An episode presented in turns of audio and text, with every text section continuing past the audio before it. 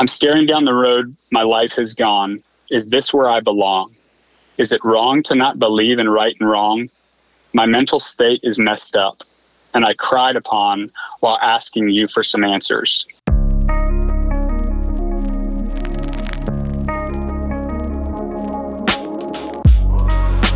Welcome to the Search in Your City podcast. I'm your host, Blaine Larson, and today we are talking with Graham Gooley. Graham's on our staff out in Greenville, South Carolina. Graham, thank you for joining me today, brother.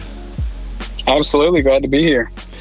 Well, I hear that you have got all kinds of stuff going on in Greenville, and there is one particular story and relationship that you are going to share with us today. So, what is that? Yeah, so I um, I'm looking forward to sharing this story um, because it is ongoing, um, and it's one that actually started uh, a while back. And the good thing is, even in the midst of these confusing times, we can figure out ways to get creative and um, continuing relationship with people. Um, and as everybody knows, that's been a challenge during these times. So I'm excited to just share the story and hopefully it encourages those that are listening.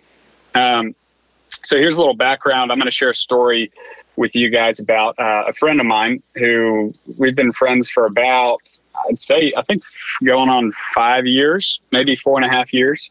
And I, um, he's a guy who jumped into a group that I was leading. Um, and the purpose of the group was very much kind of a, it was a mixed crowd. Some guys were believers, others skeptical, and he definitely uh, joined the group as a skeptic. And he's a, a, very thoughtful guy, very personable, as fun as they come. Um, so he just brought so much life to this group, and um, over time, I think he just really began to love and appreciate the depth of conversation that we were having in the space that was created for him to be honest and not feel like we were trying to convince him otherwise or maybe push him in a direction that he wasn't willing to go. And so, in that, he and I were able to grab lunches and um, coffees outside of the group and have just built a built a great relationship over the years. And so uh, this is probably I don't know six to eight months ago. Um, I received a text from him, and the text really was um, it was something I hadn't really received from somebody before to articulate where they were at or what they were thinking. And so I'm going to read what he sent to me and a little bit of our dialogue. So be patient with me as I just read through um, what he sent me and then the content within what he sent me. Here's what he said This song very accurately depicts how I feel about God and religion, and it's one I listen to often. If you haven't heard of this guy, his rap style is aggressive, but verbally articulate and mindful. Like me, he's analytical and admittedly on a journey to pursue Christ, but struggles with his conflicting opinions. I highly suggest listening to it two or three times and really hearing what he's saying more than just how he's saying it. And so here are some of the lyrics that this song um, had within them that I want to share with you all that gives you a picture of um, what my friend is kind of thinking and how he feels about kind of this journey towards pursuing Christ. So here's what the lyrics say. And mind you, as I read these lyrics, I did have to um, edit them. As he said, it's he's a pretty aggressive artist in the way that he articulates what he's thinking. And so I, I had to edit it down a bit. So um, if it doesn't fully um, rhyme or make sense in the way that it should, that's why. But just listen, and I think you'll hear hear the heart of this man. So he says this I'm staring down the road my life has gone. Is this where I belong? Is it wrong to not believe in right and wrong? My mental state is messed up, and I cried upon while asking you for some answers but we don't have that type of bond. Now my desire is gone with the way that I've been living lately. If I died right now, you'd turn the fire on. I'm sick of this. People call me a sellout because I hopped to because I hopped to Christianity so strongly, then I fell out. Now I'm avoiding questions like a scared dog with his tail down, feeling so humiliated because they look at me like I'm hellbound. What story should I tell now? I'll just expose the truth. I'm so close to the edge. I should be close to you. But who are you? You never showed the proof. And I'm only human. What am I supposed to do? And so that's a little taste of some of the lyrics that were in this song. And um, I'm going to share with you what my response was to uh, my friend's text. So I said this, this, and again, we followed up after the fact, but my response in the text was, so I've had a chance to listen to this song multiple times. I really appreciate this, his honesty. I was able to relate to about 99.9% of the things he said at one point or another in my life. I thought one of the most powerful lines in the song was when he said, I need an answer, and humans just can't provide it. True statement that could be made. Thanks for sharing this with me. I look forward to continue having conversations with you around everything you said. So, Graham, I just love how you responded to your friend there, and it's such a great model. And I think all of us, if we're being honest, it doesn't matter where we fall on the spectrum of, of belief or or not believing anything. Uh, we wrestle with these kind of questions, and man, it's just something that artists and, and musicians, lyricists do so well is they sometimes are able to capture what uh, the mass populace can't put into words, right? And and they're honest. And I just I like how honest the artist was, and I like how honest your friend was. But what I love most is how you waded into that and how you connect with it, and it's uh, you're you're just your response of, of love and um, empathy is amazing. Yeah, you know, I I appreciate that, and I think it it comes easy because it's true. if I'm being honest with him, uh, these the wrestlings that he's expressing, and I think the things that he's feeling are are feelings and emotions I've experienced myself, and so being able to I sympathize in many ways also with my friend is is what I hope that he knows that I've I've been there and I find myself there at times now and to be able to continue that conversation to know that I, am not going to give him an answer to all that was expressed in that song over a text message. That's a it's a laughable thought. And so for he and I, it's it's more so this shared experience of life. He's on a different he's at a different place in his walk with God than I am, and I think that that's what I love about what we get to do within Search is, you know, we say we we help adults take their next step towards God, and so for me, I have my own next step to take towards God, and I want to encourage my friend as he is on this self admitted journey towards Christ that is conflicting at times for him. I want to create a space where he really can take that next step towards God rather than feeling like I need to make something happen or get him to where I'm at uh, as quickly as I can. So, this I feel like this is the best way that I could do it was just continuing that dialogue that honestly he and I are still having today. He just checked on me on Sunday on Father's Day. He knew where uh, where my dad's health was at. It's a little sidebar, but just to give you a taste of what that relationship really means to me, he's a great friend who just he checks on me. We have these dialogues about about life that's that's really honest. And so I, I pray for him often, knowing that he's on a journey just like I am. Well, I'm just surprised, Graham, because I thought you had it all figured out. Yeah, yeah. I uh, I thought I did at one point in time, and I find myself further and further away from that. well, I mean, don't you find it fascinating though? That, I mean, this is it is one of the things I love about what we get to do, but it, it is rooted in the things, the, the, conversations that Jesus had. Is that it, look? If we're being honest, even those of us who are followers of Him, we have questions. Uh, it is called the Christian faith for a reason. Um, mm-hmm. There are things we don't know. Are there reasons uh, that we have? I mean, you know, we, we we have conversations. There's there's compelling evidence for the existence of God, I think, and the reliability of the Bible and other things. There's there's a lot that, and we talk mm-hmm. about all those things. But man, there's there is nothing out there that is irrefutable. There's nothing that uh, can't be questioned, um, and and there's nothing that will make somebody believe. Uh, but there is reasons and there is evidence. It's that tension, and I think one of the things that I love about what we do is we welcome the tension. We welcome the journey. We welcome the actual, real friendship. We're we're we're not setting I was joking with you earlier, but you know, you're not setting yourself up like, hey, I've got it all figured out and, you know, just come with me over here. right. Like, no, man, uh, um, let's let's do this journey together and uh, let's let's figure this out together and I just think it's uh, it's needed now more than ever, especially with people who diff to get people together who differ so greatly on fundamental questions like who is God, and to, to build a friendship like you've described, where it's a real friendship and he's checking in on you on Father's Day because he knows your dad's sick and there's health issues there, right? I mean, that's just, yeah. man, if we could have that everywhere, that would be amazing.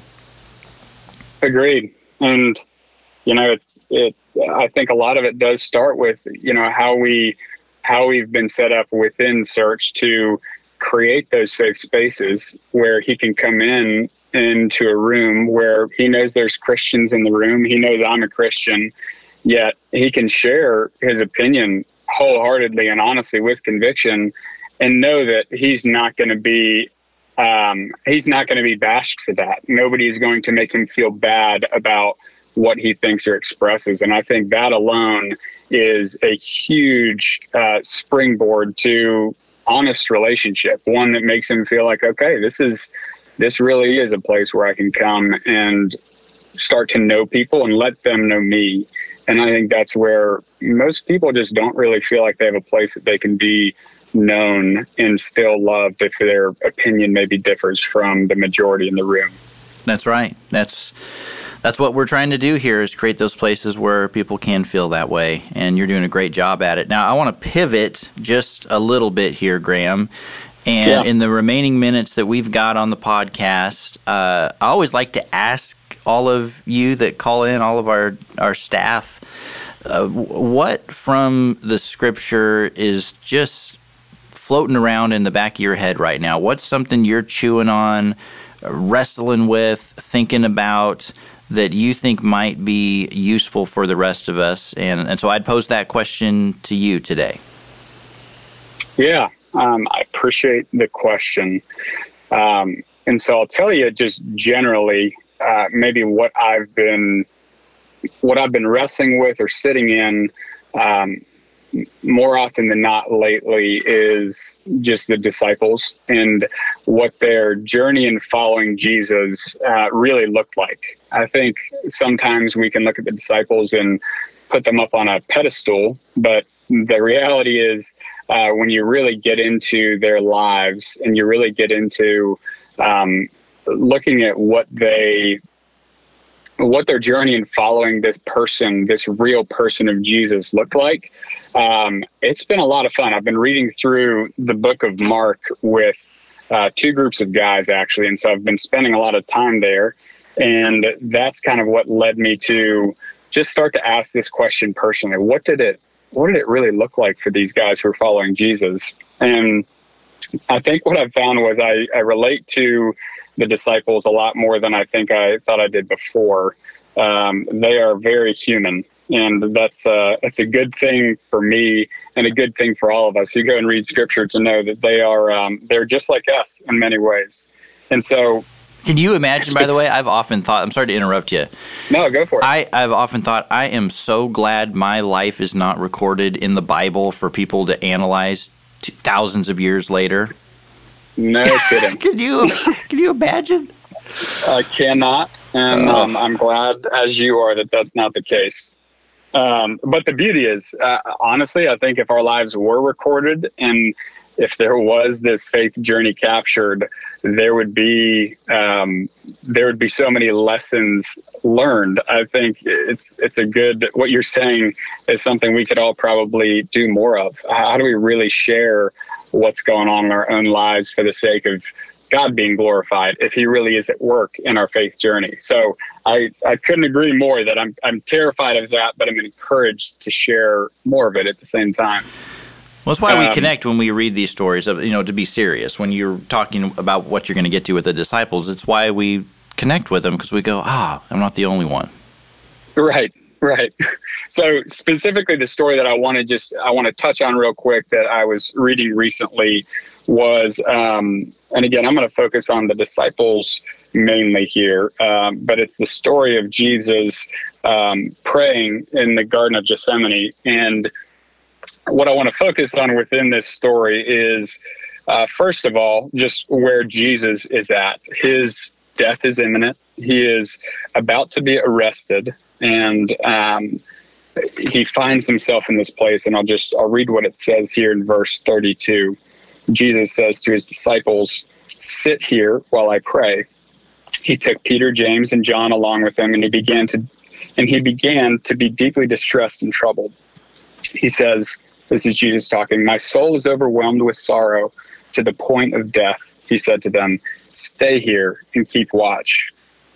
And so, without continuing to read the entire passage, what you have happen is Jesus is off praying um, in this moment of distress like we will never know.